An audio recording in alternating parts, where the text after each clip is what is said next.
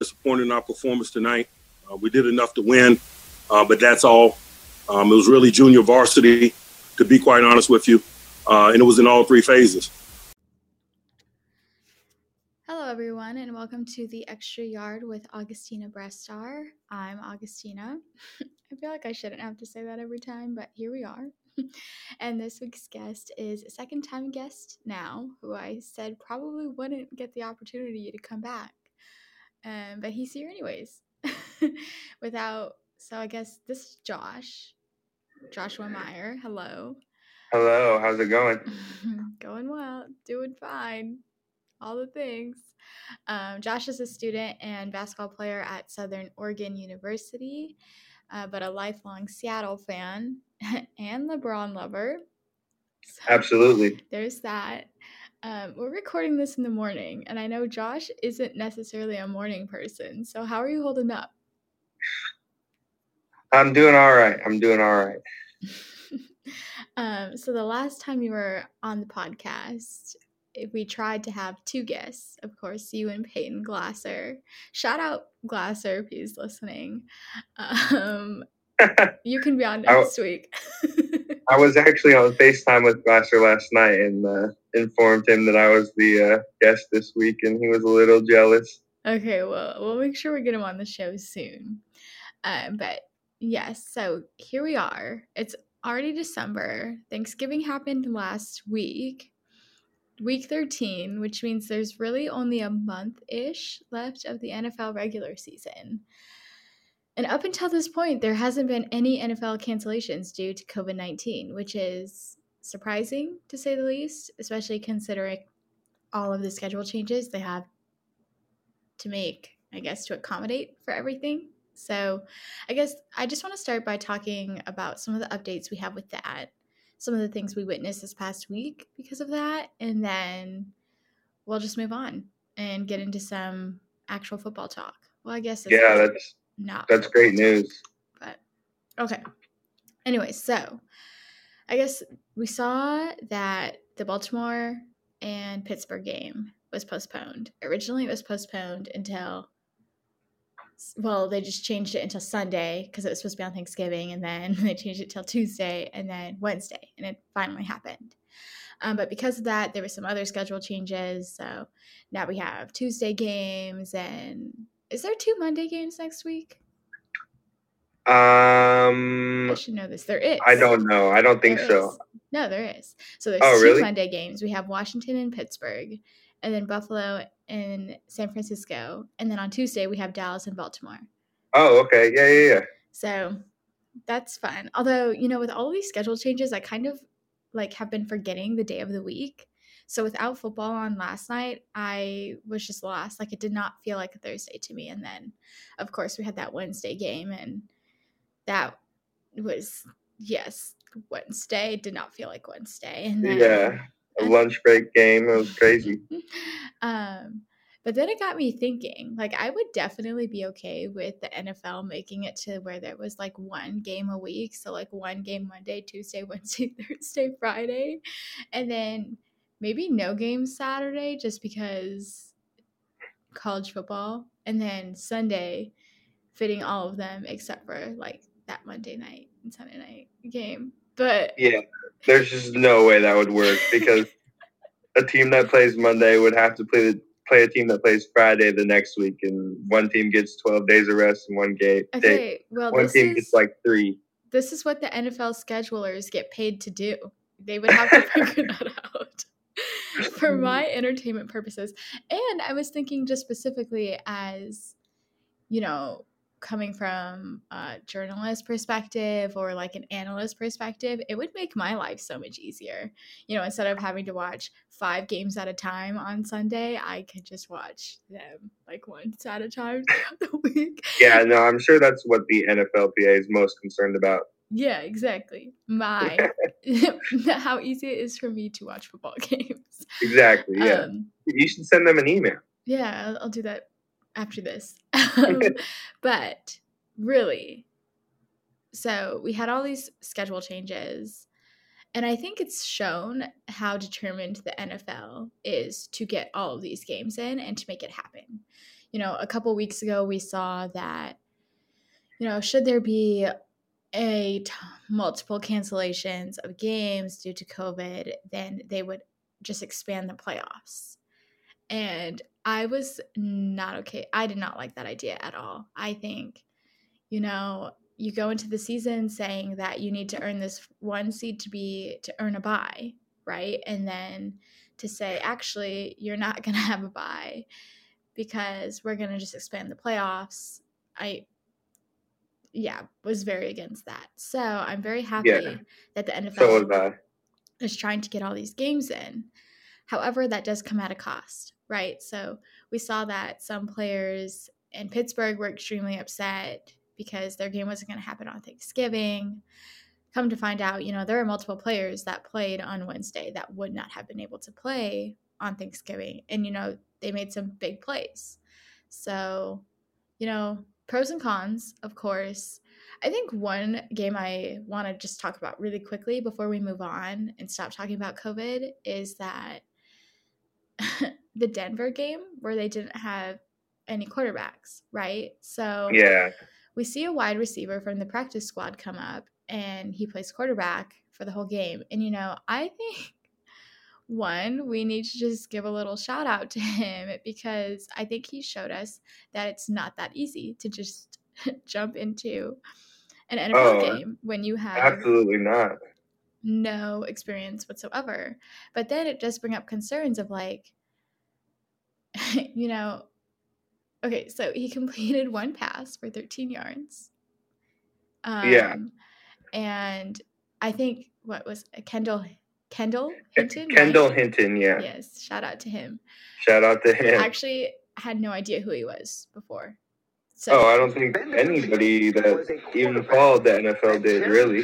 Yeah. Um, wait, what is that sound coming from? Weird. Okay.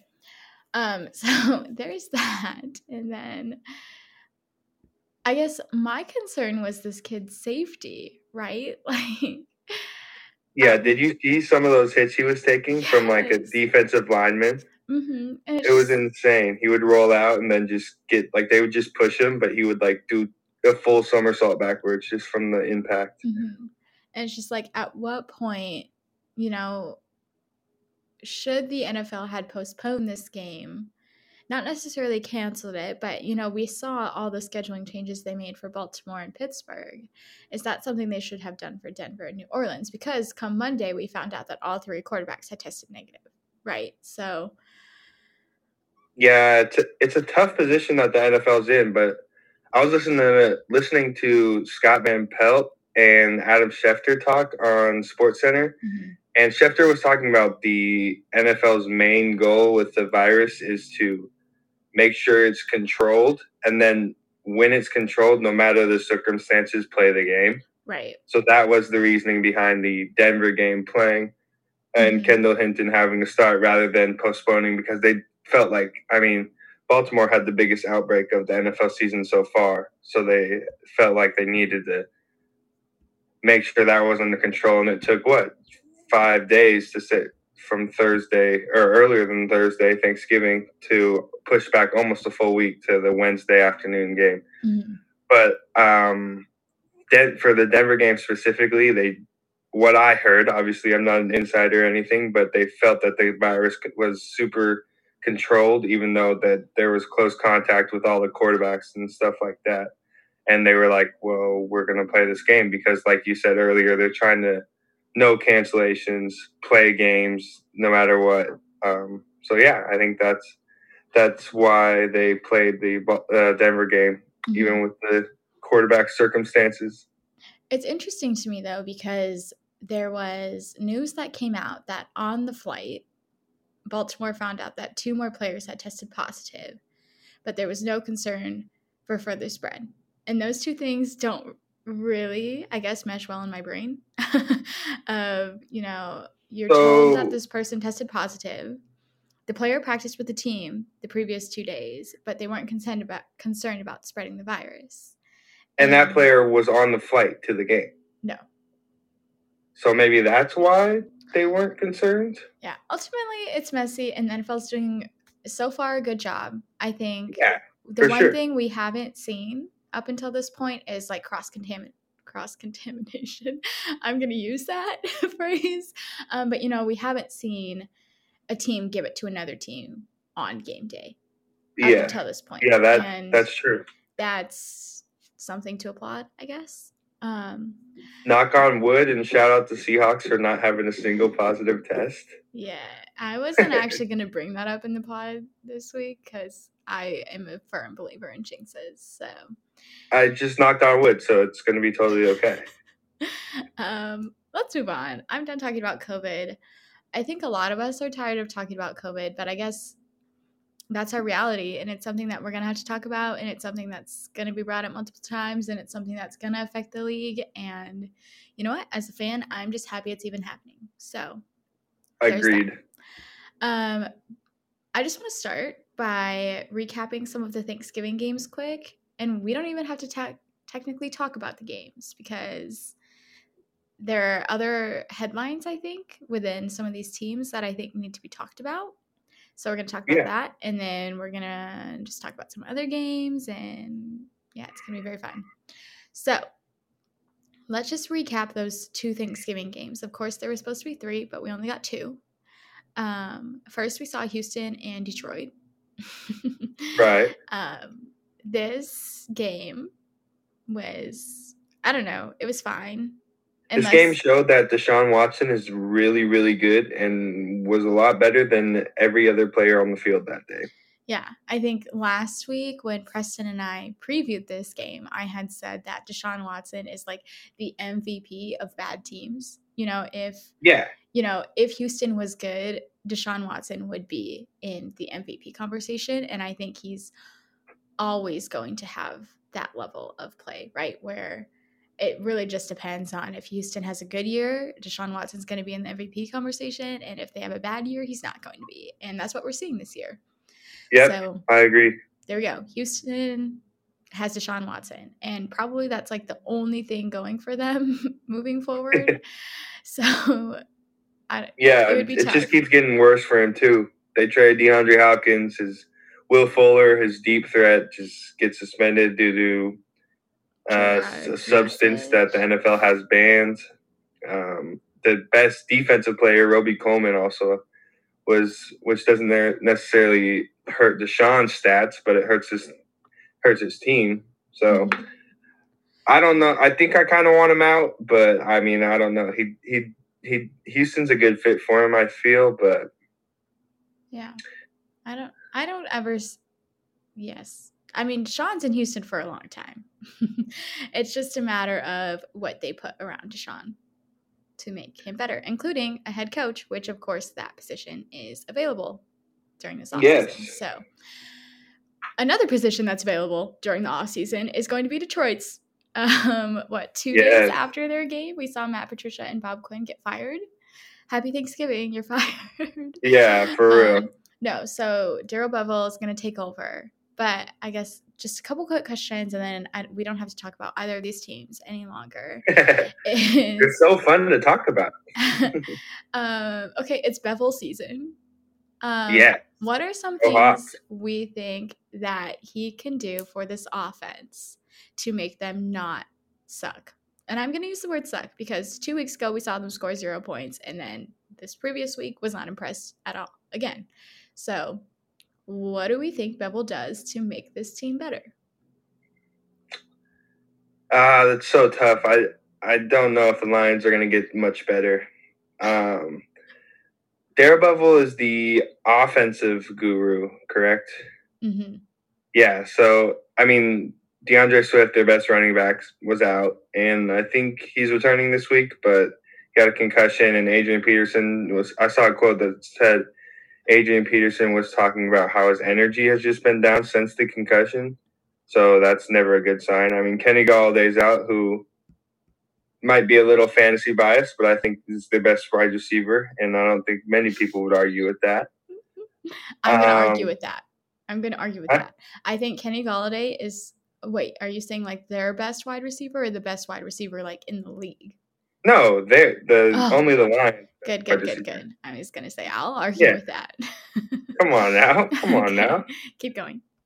Um, so, I mean, they're fourth in their division.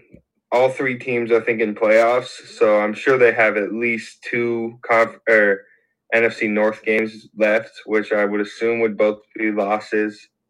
Um, I don't know how much Daryl Bevell can help for this season, but who knows? Maybe he's got. Maybe this is his shot as a head coach, and next year can be better because they do have some potential. And I know um, one of the questions you was you were thinking about asking is if Matt Stafford was for the future or not. And I uh, don't think that he's for the future. Yeah, I um, I think one of the things Bevell needs to do to, you know, make this offense more exciting to watch this next month-ish is to stop running the freaking ball as much as they do. Um, we already know how I feel about running the ball in general, but Detroit, one of the things they did, they ran the ball so much, and they're just terrible at it. You know, like P F F has them ranked thirty-first in the run game, which is just, you know what? If you're not good at it, don't do it as much. And that yeah. They ran the ball a ton. Um, regarding Matt Stafford, I think it really depends. Um, but I I see so – and I'm a Matt Stafford probably like stan. Like I'm a Matt Stafford apologist. um, and I, I do think he has the potential to be a really good quarterback. You know, we've seen it. It's just a matter of he needs the coach that's going to get him there. So I guess it depends on probably who the coach is going to be. But, yeah, I think yeah. Detroit do you, do you is... Know if, do you know if Daryl Bevell is, was calling the plays even when Matt Patricia was the head coach? He wasn't? Mm-mm. Okay. So, yeah, I mean, can't get much worse, right? So hopefully Daryl Bevell will help Matt Stafford. Yeah, but... I guess we'll see in the next month-ish or so. Also, shout out Adrian Peterson. I had no idea you could be this long in the N F L, and it's so rare. And he's still scoring touchdowns. So he's still scoring touchdowns. Um, so let's move on to the next game from Thanksgiving. That was Washington and Dallas. This was a pretty fun game to watch. Um, I...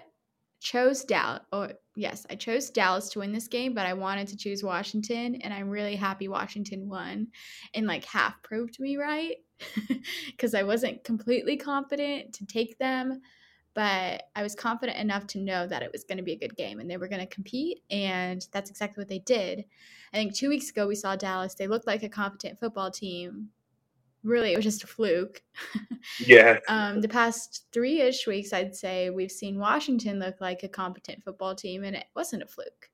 And I think one of the things that I noticed specifically while I was watching this game was how creative their offense is. You know, there were plays where, I mean, Dallas's defense was clearly tricked. Um, but I, at this point, I think that defense is just a mess, and it would not be hard to trick them. um, but even me watching, I was just like, wait, who has the ball right now? And that's something that's very exciting to watch. You know, I think they are doing a great job. Scott Turner's offensive scheme has just done wonders for this team. And at the beginning, what was it like? Five, six, seven weeks ago when they benched Dwayne Haskins for Kyle Allen, I was extremely argumentative toward that, um, just because I do not think Kyle Allen is better than Dwayne Haskins. But, you know, now that they have Alex Smith, I didn't really know Alex Smith was an option. It makes a little bit more sense to me, um, but I'm still confused by the timing about that. Anyways. Yeah. I- brings me to game my, by, what? Sorry, what? No, go. Game by game, uh, Alex Smith is just looking better and better, like at coming back from his injury. First game, he was super. I just noticed that he would dump it down to the running backs a lot and not even really look at like McLaurin and stuff downfield. Um, but now he's looking more comfortable in the pocket. And like you said, I mean, they're, they're running reverses and Uh, end of rounds and stuff like that. So the mm-hmm. game of the year this year was super fun to watch. like you said. Yeah.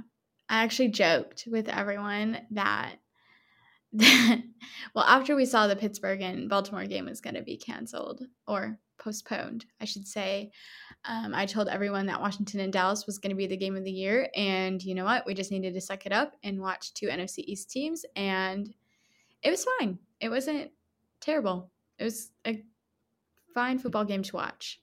Yeah, um, it was. But I guess we're going to talk about this later. Actually, so we're not going to talk about it right now. Um, okay. But what do you see in this Washington? It feels weird that the Washington football team is kind of, I wouldn't say they're like a good football team, but just the fact that they, you know, they're more enjoyable to watch than we've ever seen them in the past. And that feels good. It's a story. Washington is a story, you know, with Alex Smith and then Ron Rivera. It's a story. Yeah. Yeah, I don't – shoot. They might be the best team in the N F C East. I mean, I I kind of like the Giants, but now that Daniel Jones is hurt, uh, the Washington football team is definitely fun to watch for sure. Just yeah. Imagine them with a quarterback like Deshaun. Imagine that. I guess I kind of wonder what they're going to do about that whole quarterback situation, though. You know, do they just keep Alex Smith? Do they draft a quarterback? You can't really trade Dwayne Haskins. You're not going to get anything for him. Yeah. Very, very inter- interesting situation they have going on there. I mean, besides besides quarterbacks, the team is pretty solid all around, I would say. Antonio Gibson and J D McKissick are both young and good running backs. Terry McLaurin's really good, really underrated, I think. Now, I mean, most people know about him, but even that still may be a little underrated. Obviously, their defensive line is top four or five in the N F L. I don't know too much about their secondary, but, I mean, that's three of five to six aspects that makes a football team really good, and they got it. So, mm-hmm. So let's move on from Thursday, Thanksgiving. Only two games. Kind of felt weird to not have yeah. a Thursday night game on during Thanksgiving, but it is what it is. Um, so let's move on to Sunday. We had a matchup that I was really looking forward to, and I honestly didn't even realize we had until I recorded the pod for last week, and I was like, wait, what the heck? Kansas City and Tampa Bay play this week? Um, so let's just talk about this game a little bit, and specifically I want to talk about that offense, which no other sports show is talking about at all. That offense and Tom Brady. Um, of course.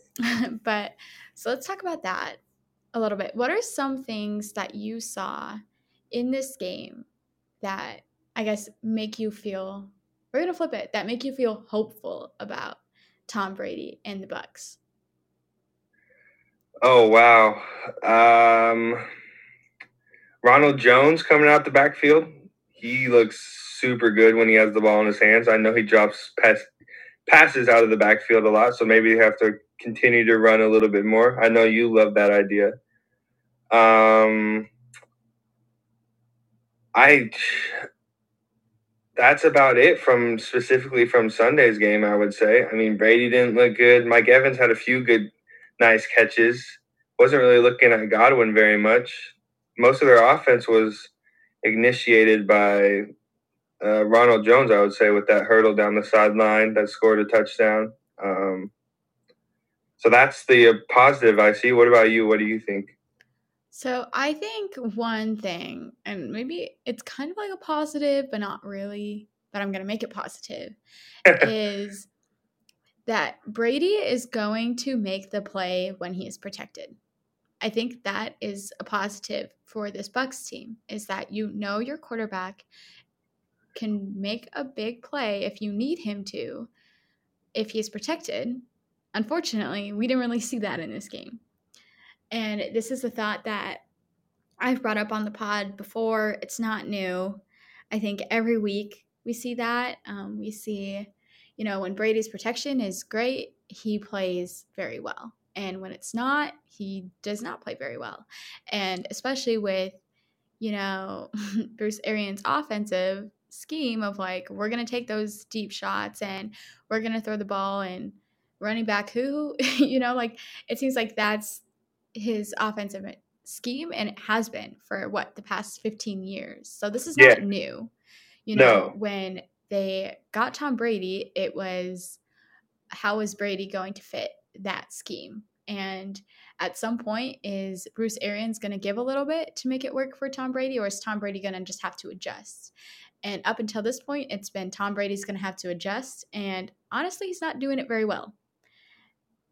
I don't want to play the blame game. I don't think it's Tom Brady's fault. I don't think it's Bruce Arians' fault. I think this offense, like there are some things that I see in it that are just very obvious that should be adjusted and addressed. But even if they're addressed, I don't think it fixes all of their problems, right? So one of the things I noticed, which you kind of brought up with their run game, is their lack of play action, right? So Tom Brady is second in the league in yards per pass when they run it. So when there's play action involved, he's fine, but they never run it. In fact, only two teams in the N F L run the ball less than the Bucs do. Really? Um, and then, yeah. And then head-to-head, Mahomes, like just in this game specifically, ran play action seventeen times, whereas Brady ran it five. So it's like, if you see these things, it's very obvious to me as a viewer. As a coach, I'm assuming you understand it as well. Why would you not change that, right? Or not increase it. Um, so there's that. And also, yes, my Twitter bio says play action enthusiast, and that's because I am. It works. So people should do it. Yeah. Um, you said you wouldn't play the blame game, but I'll play the blame game. I mean, when has uh, Bruce Arians had a legit great offense? Um, Jameis Winston. uh, Yeah, he threw a lot of touchdowns, also threw a lot of picks. Yeah, record I, I don't setting. Know. That's history in the books right there. I mean, I knew, I know you love hearing this, but I think you got to run the ball. Straight up. That's a, that's the main solution because, like you said, linebackers start coming up on play-action pass. Um, they keep their eyes in the backfield a little bit longer because they don't know who has the ball, the running back or the quarterback. And, I mean, we know running routes and getting open takes one to two seconds max. So if you catch the linebacker's eyes in the backfield too long, or even if you run for four to five yards on first down, that makes the linebackers commit to the run, take two steps the wrong way. And like you said, play action enthusiast. That's when you take a deep shot or find someone across the middle for fifteen to twenty yards. Yeah, I don't, it's fine. Yeah. I feel like you would be the head coach in the N F L that's like, okay, fifty ball carries, fifty passes. The end. Half and half. No, no, no. Let Russ cook, baby. Let Russ cook.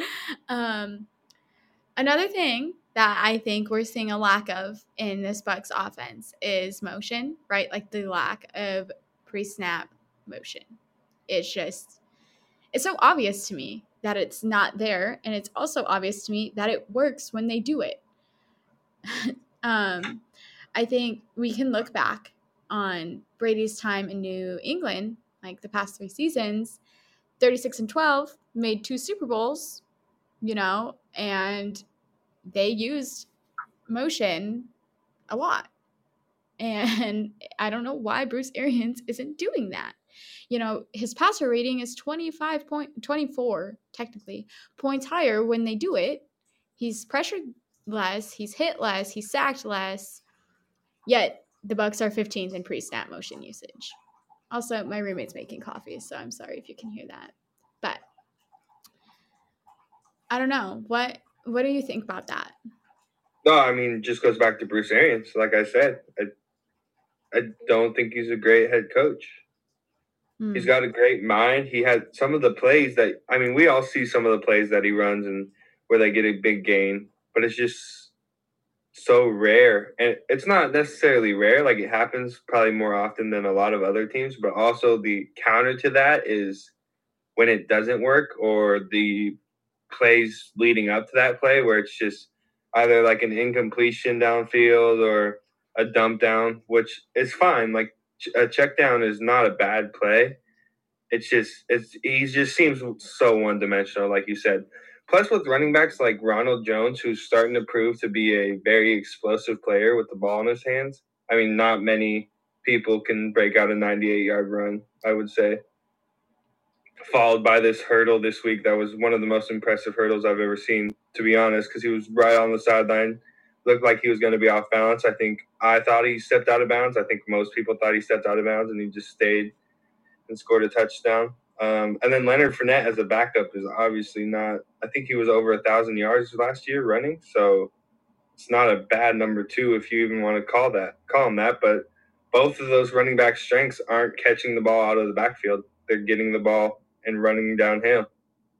So just staying away from that, which – Like, I mean, like you've been saying this entire time, that just opens up so much more of the offense, even if it's only five to eight more times a game.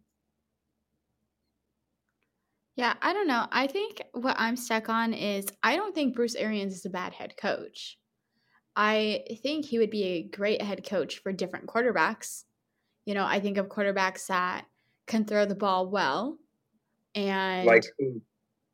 Patrick Mahomes, Russell Wilson, Aaron Rodgers. I think they would be fine playing in a Bruce Arians offense. I do. Granted, these quarterbacks, probably Patrick Mahomes would be the best, just considering that Rodgers and Russ have some sort of run game. Not saying Mahomes doesn't, but I think those two teams' run games are better than Mahomes. I think Bruce Arians coaching a quarterback that can throw the ball like that are going – he would be fine. I think Bruce Arians is a head coach I would want to be.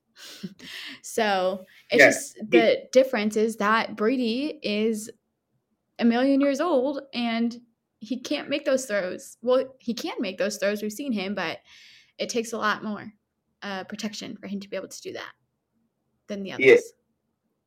I mean, I agree with you that those three quarterbacks would be fine in that kind of system, but what kind of Or what kind of system would those quarterbacks not be fine in? Just they're the three best in the game.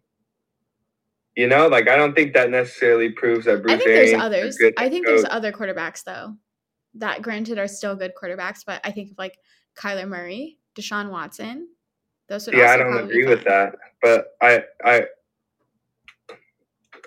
That's okay though. We don't have to agree. um, but I think ultimately.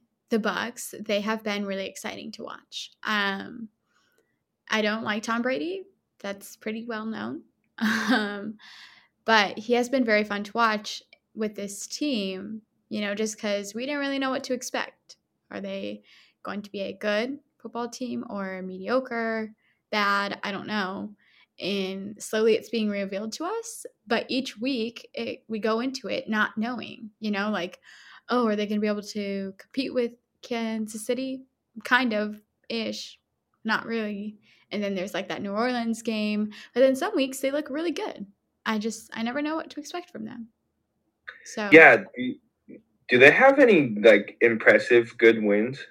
I mean, Green Bay. Okay, right, right. Yeah. So, yes. Um, it's, like I, I mean, I was just going to say like – kind of like what you're saying, it's you don't really know what to expect from them. I don't think they're going to catch New Orleans for the division, so that probably means they're a wild card team, but they could definitely win a first-round game. Um, they didn't get blown out by the Chiefs. I kind of – I think people watching knew the Chiefs were going to pull it out at the end the entire time, but they did battle for sure. I feel like their defense is pretty good. I know their front seven's pretty good. I don't know about their secondary. Um, so yeah, they're, they're it's not it's not a walk in the park when you play Tampa Bay, but mm-hmm. I, think, I don't think they're necessarily a contender. Yeah, the thing with that defense is they're either really good and they show up, or they're not. Like there really isn't an in between for them. So I don't know. One of my top five favorite defensive players in the N F L is Devin White, though. So oh, that's fair, very fair. I'm looking at their other ones. They also beat um, Las Vegas, which I'm not sold on Las Vegas. Some people yeah. have been, but I mean, that's another. So. I was sold until this week. Yeah, their the Raiders Super Bowl was actually in like October, if you're wondering. Yeah, for real. When they beat the Chiefs. But so there's that. I guess if you're going with that, you know, if the Raiders beat the Chiefs and Tampa Bay beat the Raiders, then like technically Tampa Bay beat the Chiefs. All right. We could, yeah. I'm sure Jacksonville's better than the Chiefs if that's the case, because we could go down the line and who Jacksonville beat the who did you, the first game? They beat someone. The Colts. And I'm sure the Colts have lost to somebody that, you know? Yeah. Uh-huh. Okay. So let's just move on to a game that should have happened on Thanksgiving. Did not happen on Thanksgiving. We already talked about that. Baltimore and Pittsburgh. I – the whole game kind of felt like a hot mess to me. It was – you know, it seemed like it made sense that this was a game that was rescheduled a lot and, you know, multiple players missing due to COVID and, you know, change of schedule. It was a mess. From beginning to end, it felt like a mess. And Pittsburgh now, eleven and oh. I posted something on, what was it, Instagram about how Juju was like my favorite part of this team, who's I don't think is actually that good. And I actually got a lot of messages about it saying that the Steelers are so underrated, that Tomlin's underrated, et cetera, et cetera. And I want to acknowledge that I do not at all think Mike Tomlin is underrated. I think what he has done as a head coach and what he is doing as a head coach is phenomenal. I think he's a very good coach. Now, I am going to say I think Big Ben is maybe overrated. I do not think Big Ben is that good. Um, and as a whole, I don't think this team, I'm not saying they're a bad team. You know, when I say Pittsburgh isn't good necessarily, it's just looking at the fact that they're undefeated.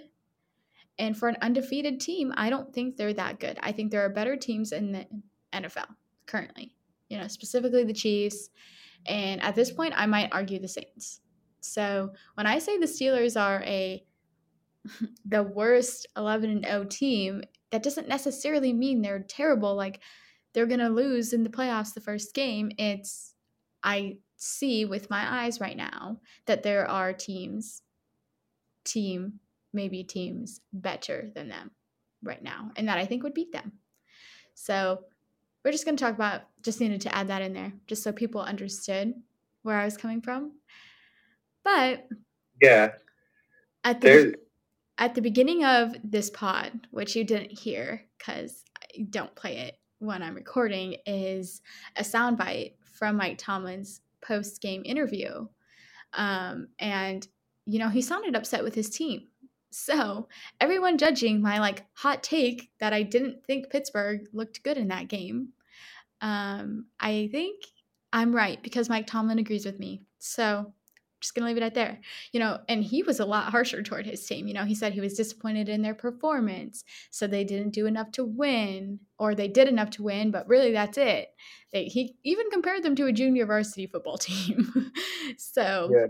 You know, I saw a lot of people saying Baltimore didn't look good during that game whatsoever. My expectations for Baltimore in that game were also not very high, right? Like Lamar Jackson out, so many players out.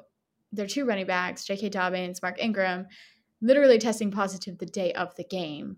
My expectations were extremely low. Therefore, my expectations of Pittsburgh were that they were going to be – oh, also I said tested positive, but I meant negative. Okay, they yeah. They played. Um, but therefore, like I really was expecting that Pittsburgh would come out and dominate, as they should have. And they didn't. They didn't do that. So yeah, this is a good. This is a uh, topic that is rare when it comes to football that we agree on because we don't normally agree on a lot of N F L teams and topics. But I think you're spot on.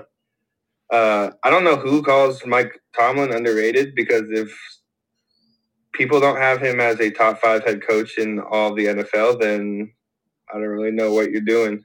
Um, So, yeah, calling Mike Tomlin underrated. I mean, yeah, if you think people think that he's not top five, but besides that, it's hard to call him underrated. And then, yeah, I, I disagree with you in that, yeah, obviously they're eleven and oh. They're a good team. Like, when when you said you they're not a good team, it's not like they're not – you're not acknowledging that they're eleven and oh. Like, yes, you understand they're eleven and oh, and they can beat some N F L teams, obviously. But I think you're thinking, which is the same mindset I have, is that, like, when you think of a good team, you're thinking, like, yeah, this team could win the Super Bowl. Not saying the Steelers couldn't win the Super Bowl, but the eleven and oh doesn't show that they're the best team to win the Super Bowl this year. Like, I, I think there's about three or four teams um, that are more more set and more prepared and just a better team overall to win the Super Bowl. Mm-hmm. Uh, so that's not saying the Steelers are bad. That's just saying that there's better teams. Right. Record doesn't show everything. Right. So let's talk about that because, you know, we're at the point of the season where when there's an undefeated team, you ask yourself, could this team go undefeated the whole season or should they bench players? You know, I think that's something that we talk about a lot. I think Pittsburgh is not in a place where they can at all take their foot off the pedal, right? I genuinely think Pittsburgh has to go undefeated to keep that one seed, which is crucial this season because it's the only seed with the bye. And, you know, we move on. Kansas City's only a game back. Yeah, that's what I was going to say. Kansas City seems to be playing great football. And other than that one loss to Vegas, which I will say – I don't think the Raiders are like a great football team, but I think they play Kansas City very well. And oh, yeah. They're ready for both those games we saw them play. Kansas City this year, they were ready. So that one loss, I, I think Kansas City should be undefeated is basically what I'm saying. I think yeah. they are better than Pittsburgh, and I definitely think Kansas City would win should Pittsburgh and Kansas City have to play in the playoffs. So all that to say, Pittsburgh only one game ahead of Kansas City. I think that one game is crucial for Pittsburgh to get. I don't necessarily think it's crucial for Kansas City to get. Um, but I don't think Pittsburgh can win three games and then make it to the Super Bowl. I don't. I think there are teams in the A F C that could upset them. I mean, should they have to play Tennessee or Buffalo or Indianapolis? These are all teams that I think could upset the Steelers, upset in and the, that sense. And uh, I just pulled up the Steelers schedule, and they still play Buffalo and the Colts in the regular season. Exactly. So, so the odds of them, if Pittsburgh is to go to undefeated, I would give them a golf clap. um, but, yeah, they still play those two teams in the regular season. So we're really going to see. Also, up until this point, Pittsburgh's schedule really hasn't been too difficult. Yeah, not at all. They haven't proven much to me is basically what I'm saying, right? Like they played who? Tennessee? That yeah, first I think game. Tennessee's the, Tennessee's the best team they've played. And they won by a field goal, like a walk-off field goal that game. Well, I mean, I no, guess technically the Browns off a missed are... field goal. That was off. It was going to be, it was supposed to be tied, right? But then he missed the field oh, goal yeah. at the end. Yeah. Right. So that could have easily been an overtime win for Tennessee. Te- technically, they beat the uh, Browns, so they're eight and three. Which I don't know how they're eight and three. It kind of cracks me up, actually. Feels weird. Um, but I mean, the first win against Baltimore, I think, if they were able to beat Baltimore twice with their full roster, I might give them a little more credit. But the reality is they beat Baltimore the first time in a super close game. And then the second time they beat them in a super close game. And Baltimore doesn't have Lamar Jackson. Or R G three, who wasn't terrible in the beginning, I would say. Right? So it's just like, it's very hard for me to rank. Like if I were to rank my N F L teams right now, yeah, they'd be top five. They'd be top three, but they're not in the top two for me. And uh, I agree with you one hundred percent. That's that. So maybe that was too hot of a take for people, but I think it's a very normal take is that Pittsburgh is a for being eleven and oh, I don't think their record shows that they're a very good team, you know? Yeah. Okay. Yeah, we know exactly who's going to win the Super Bowl, so mm-hmm. we can just tell you now the Steelers are not going to win the Super Bowl. Um, but do you want to talk about how, you know, there was a key injury in this game. You know, we saw Bud Dupree go down, and, you know, he tore his A C L, meaning he's going to be out for the rest of the year. They now no longer have Devin Bush or Bud Dupree, which means that their defense, which was easily the strongest part of this team, is not as strong. And I guess if you're an offensive lineman lining up against this team, are you as scared of that defense anymore? Mm, well, if you're an offensive lineman in the N F L, I don't think you're scared of very much. So I think they probably try to have the same mindset going into every game. But no, yeah, there's no question that losing Bud Dupree hurts a lot. Um, their pass rush kind of, from people that I know and that have made them eleven and oh, kind of goes down to T J Watt, uh, which is a great pass rusher to have. Don't get me wrong. I wish we had him as a Seahawks fan. But, um, yeah, I mean, their defense is going to be good. That's what they've been leaning on all year. But it's just, every time you lose, a, I, I would say what? Bud Dupree's probably a top seven player on the Steelers, like overall, like importance to the team. So losing Bud Dupree, losing a top seven player for any team in any circumstance is going to hurt a lot. Mm-hmm. It'll be interesting to see, I guess, what this defense looks like. And I don't think their defense is going to look bad. Right. Yeah. I don't think you lose these two players and, oh, my goodness, it's terrible. I think they're going to be fine. It's just a matter of they're going to look different. And I don't think Big Ben and that offense can outscore other teams in, you know, such as Buffalo or Kansas City or the Colts or Tennessee. So it's a matter of that defense has to be able to stop other offenses in what feels like an offense-driven league this season. It's going to be crucial that they can still perform as well as they have in the past. Yeah, doesn't it doesn't it kind of feel like the Steelers' offense has slowed down a little bit, like kind of been figured out or scouted better? Um, I guess for me, it doesn't necessarily feel like they've been figured out because I don't think there was a ton to figure out. Right? Um, Big Ben does pretty much the same thing every week, it feels like. You know, there's no deep ball whatsoever in his game. Really, they he throws it, he passes it to some of his wide receivers, and they make plays. So, I yeah, guess, if you're if you're a weekly listener, I was on the podcast with Peyton, as we stated earlier, and I was made an outrageous take saying that the Steelers' offense isn't that explosive, and I think Augustina kind of just mentioned what I was trying to get at, and that they don't throw the ball super deep downfield. But, I mean, their receiving core is proving to be legit. Juju might be their third best receiver. I'm biased to Deontay Johnson. I really like him. I think he's going to be really good. And Claypool is the only big play threat that they have. And I don't know. I don't really like Juju. He's I don't think he's a number one. Okay, well, he's we don't little, have to talk about that too, right now. He's a, little, he's a little too TikTok for me. We don't have to talk about that right now. Although my favorite thing ever was Juju's post on Instagram, which was like, imagine getting stiff-armed like this by a TikToker. Yeah. He's hilarious. Um, for those of you who don't know what TikTok is, it's like videos. I don't know. She doesn't even really know either. I don't uh, I don't have TikTok either, so there's that. So we yeah, saw just another social media. We saw Mike Tomlin compare this Steelers team to a junior varsity team.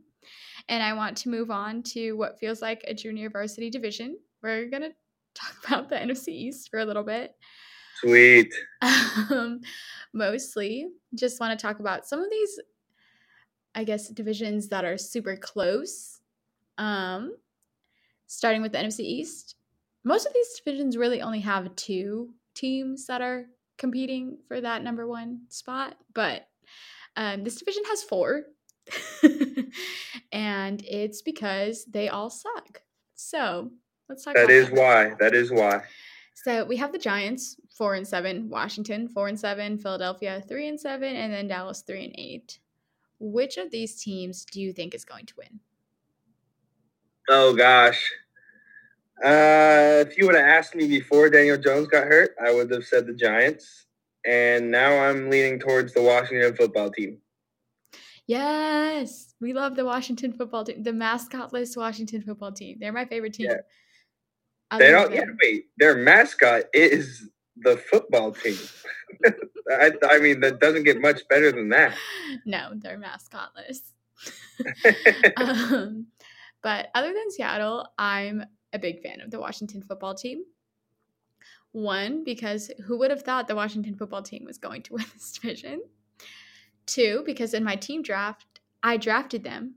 So let's go. It's funny because Jackson actually has three of the four teams, and meaning, you know, he had pretty good odds to pick the winner of this division. And I really hope that I end up getting the winner. So that would be yeah. super. Um, I agree about Washington, though. I think the Giants have a really hard schedule compared. Yeah. Um, you know, they play Seattle, Cleveland, Baltimore, and Arizona.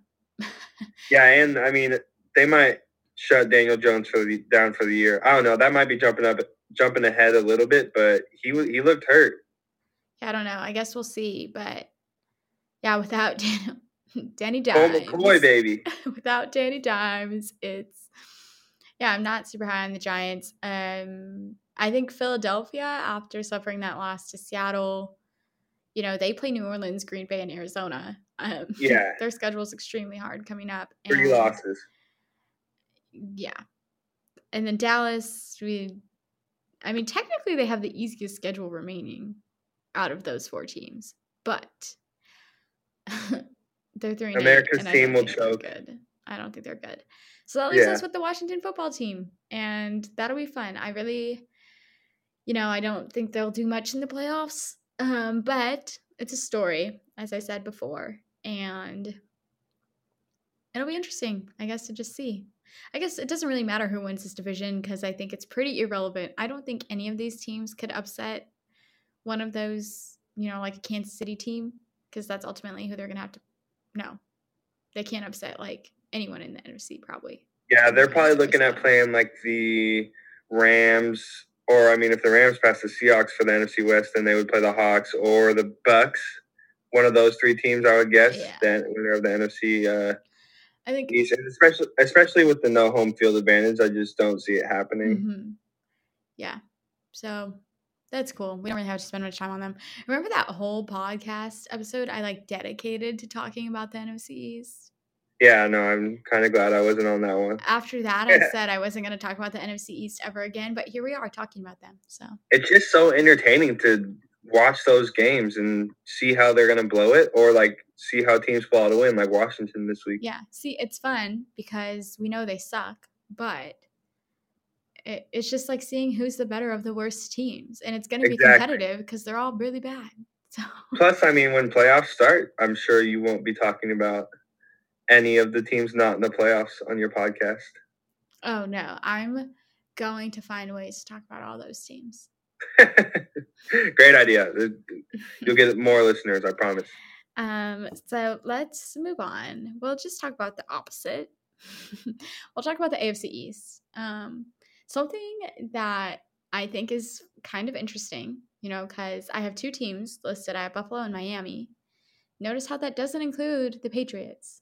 I just simply have not included them. I don't think they can win this division at this point. Um, but interestingly enough, Miami's in there. So yeah.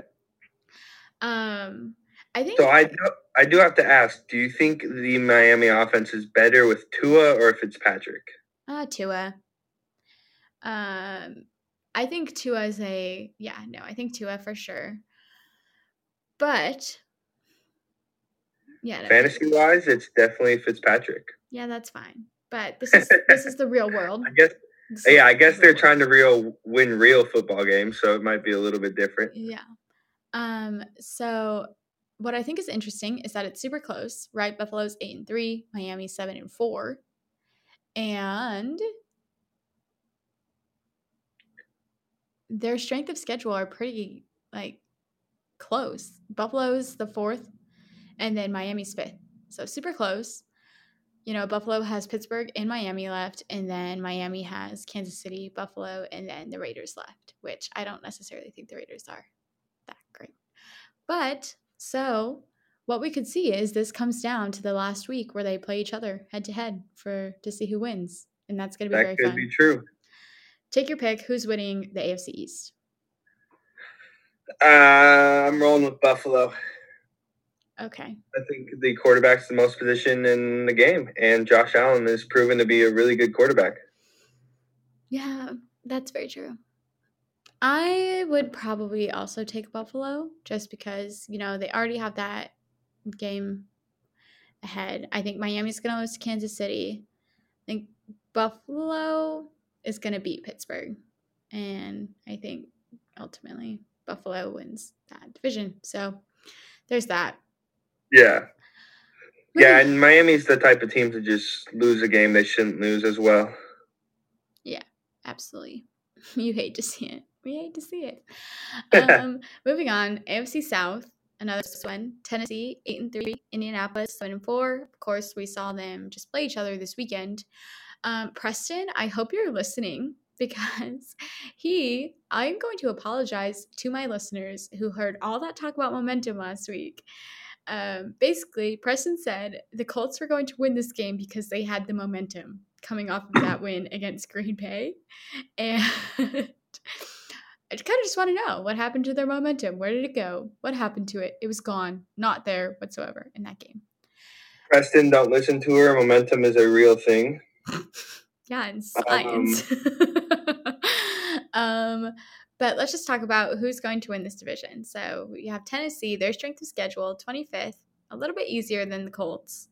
They play Green Bay and Cleveland. Um, the Colts have Pittsburgh and the Raiders. Who do you think is going to win? Yeah, this is – I kind of want to, like, mix it up a little bit, but I just think Tennessee's the better team. And – who knows what happened to the Colts defense last week? But if that keeps up, then Houston might catch him. Oh, gosh, no. I know. That was kind of a joke, kind of. But, I mean. No, it's because you have friends that are Houston fans. Houston no, is not, going, Houston is not going to catch the Colts. I know. I know. I'm I'm joking. Um, But. Yeah, I'm rolling with Tennessee. Yeah. I last week I said whoever wins the game from Sunday, so Tennessee and the Colts, whoever wins is going to win that division. Of course, it was Tennessee. Um, and that makes sense. But Philip Rivers apologist, I'm taking the Colts. I think it's, you know, I the only reason I said that is because I thought the Colts were going to win, and then they didn't win. So really what I should have said is the Colts are going to win that division. So. Yeah, that yeah. I'm like taking it. the Colts. I like it. Because um, honestly, if the Colts won last week, I would probably be saying the same thing as you right now. But I just kind of live in the moment and saw that Tennessee just – Derrick Henry was untackle, tackleable. Untackleable. Is that a word? I don't know. Well, it is now. Yeah, it is now. Um, it is interesting, well, yeah. though, because I did say last week that I was going to need something from Ryan Tannehill in order for Tennessee to win this game, because I didn't think Derrick Henry was going to be able to do what Derrick Henry does, and Derrick Henry did it anyways. So. Yeah, exactly. But, Plus, I mean, I really like Vrabel. I think the Titans kind of, as we saw last year, they beat the Ravens, which not many people thought would happen in the first round of the playoffs. They're prepared for situations like this where they have five to six games and almost have to, have to treat everyone like a must-win. I, I wouldn't be surprised if they drop one or two, but I just feel feel like they're set up to set up to be successful. Starting with Vrabel, I think Vrabel's a really good coach. Mm-hmm. I the A F C South. I think all these divisions that I'm brought up right now are going to be very exciting to watch, just because they're very close. But I'm specifically excited for the A F C South. I think that's going to be a lot of fun. And yeah. So why why do you think uh, Indi- Indianapolis? Well, Philip Rivers' comeback season. Poor starter. Hey, he's been solid. He has been solid. And I think their defense is better. I think their defense is much better than what we saw them on Sunday. And in comparison, their first game, they did not necessarily stop Derrick Henry, but they didn't allow him to run all over their defense like they did this past weekend. Like, I really have no idea what happened. I hope it doesn't happen again. Yeah. And I think Philip Rivers is better than Ryan Tannehill. Yes, I think so. I think that's true. I think, especially with the protection he has, I think he's better than Ryan Tannehill. Yeah, he's yeah. Derrick Henry is just a different animal, but also the Colts, I think, were affected by COVID as well and injury with Jonathan Taylor. He was unable to play. Yeah, yeah, yeah. That, um, yeah. So, yeah, I don't know. I'll take the Colts. Let's move on. Final division. I want no bias whatsoever.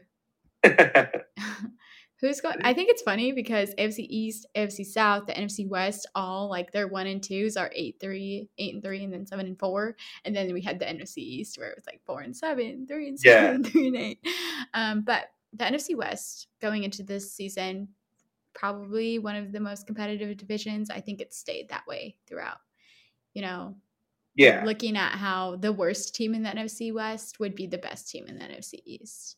And I'm not oh, sure yeah. you could say that for all other divisions. I'd have to look, but probably yeah. not.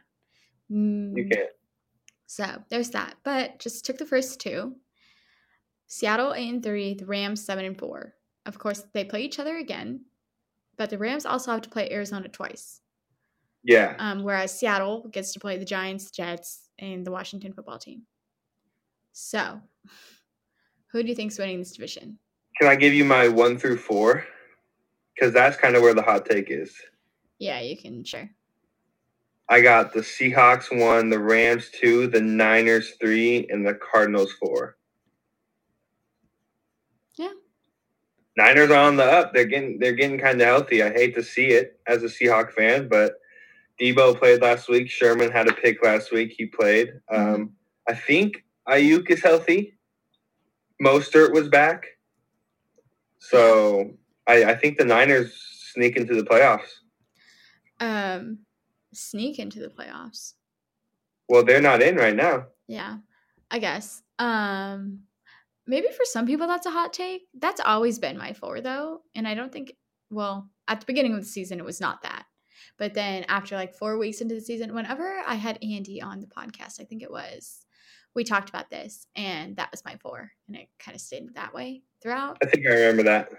Um, so yes, there's that. I think, I think the Rams are a good football team. They kind of remind me of the 49ers last season in the sense that they have a very good defense.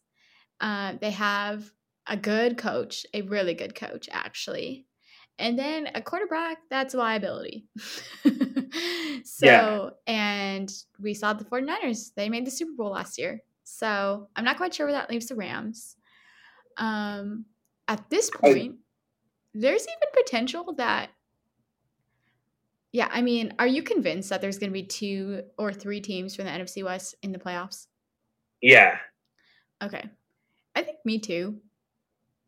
And probably if it was expanded to eight, I would say like all four are going to be in the playoffs. I agree. Well, I mean, the teams in the, I think the Cardinals are the six right now. We were, who are six and five. And then it's like Vikings. The Cardinals are seven. Tampa Bay is six. Sorry. That's what I meant. The last playoff team, seven. Oh yeah. And then it's like Bears five and six, Vikings five and six, and Niners five and six. Yeah. And it's like, I feel like the Niners are better than those teams.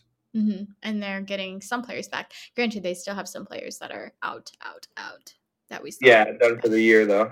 Yeah. I think they're probably about as healthy as they're going to get all year. Mm-hmm. I mean, maybe Jimmy G's coming back, but I'm starting to – if I was a Niner fan, which I will never be, so maybe I should shut up, but I kind of think Nick Mullins might be better. Mm-hmm.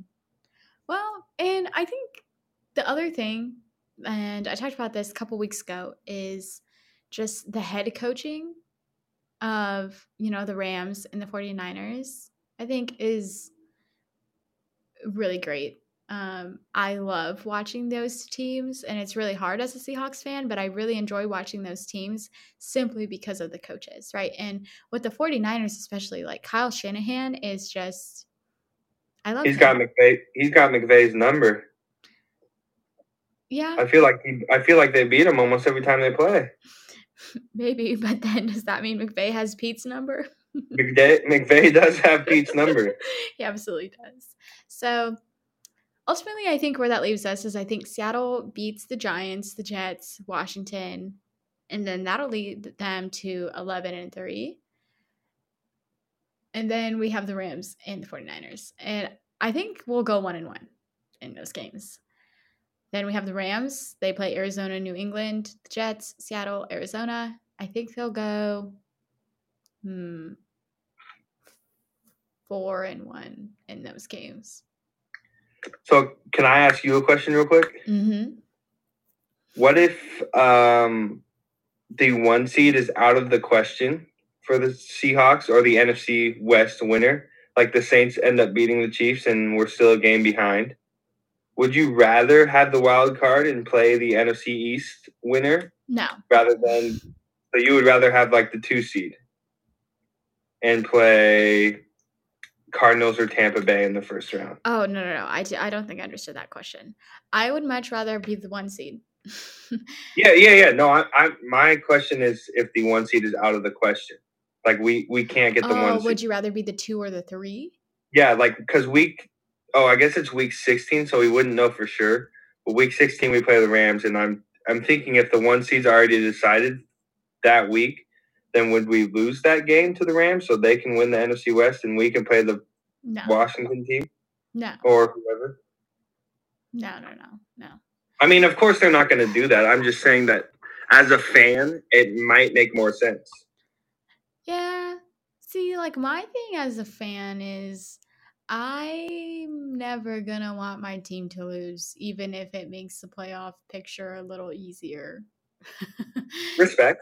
So, no, I think the Seahawks' plan and goal should be to try to win out. And at this point, I think it's going to be very competitive between Seattle, the Saints, and or Seattle or the Rams, Green Bay and the Saints for that one seed. Uh, yeah, that New Orleans game after week fifteen, going to be very telling of who the one seed is going to be. So, because they play the Chiefs that week? Mm-hmm. Yeah. I think, correct me if I'm wrong, but I think the Seahawks have the tiebreaker for whatever reason. At least earlier in the year they did, because for like two weeks I remember the Seahawks were the one seed when the Packers, the Saints, and the Seahawks all had the same record. That might change by now, but I know for some reason we have the tiebreaker over the Packers because we have the same record right now. Yeah, I don't I don't know, actually. It would, I'd have to look at the numbers. I'm not going to do that right now. But okay, yeah, no worries. I I don't know. I don't – I feel like we wouldn't have it over the Saints. Well, it would come down to games within the division. I'm pretty sure it's the next tiebreaker. And I think the Saints have won more games within their division because their only two games have – two losses have been to the Raiders and Green Bay. Yeah. And the Seahawks have lost to both the 49ers. Actually. No. They didn't lose to the 49ers. The Rams and Cardinals, Rams no. And Cardinals. We've only played, yeah, we've only played the Niners once. So, yeah, I think the Saints would have that. But I just, have, I'd have to double check that that's the second tiebreaker. I don't remember. Yeah. So. Regardless, we're we're right there in the mix. And I don't think we're slowing down. I think we're getting better. Hopefully, Carlos Dunlap's healthy. healthy. Yeah, that would be ideal. Um, I think at the same time, though, the Rams, I think they could beat the Seahawks. And I also think the 49ers could beat the Seahawks in that last game. Um, so. Yeah, going three and oh in these next three is pretty important. It's kind of crucial.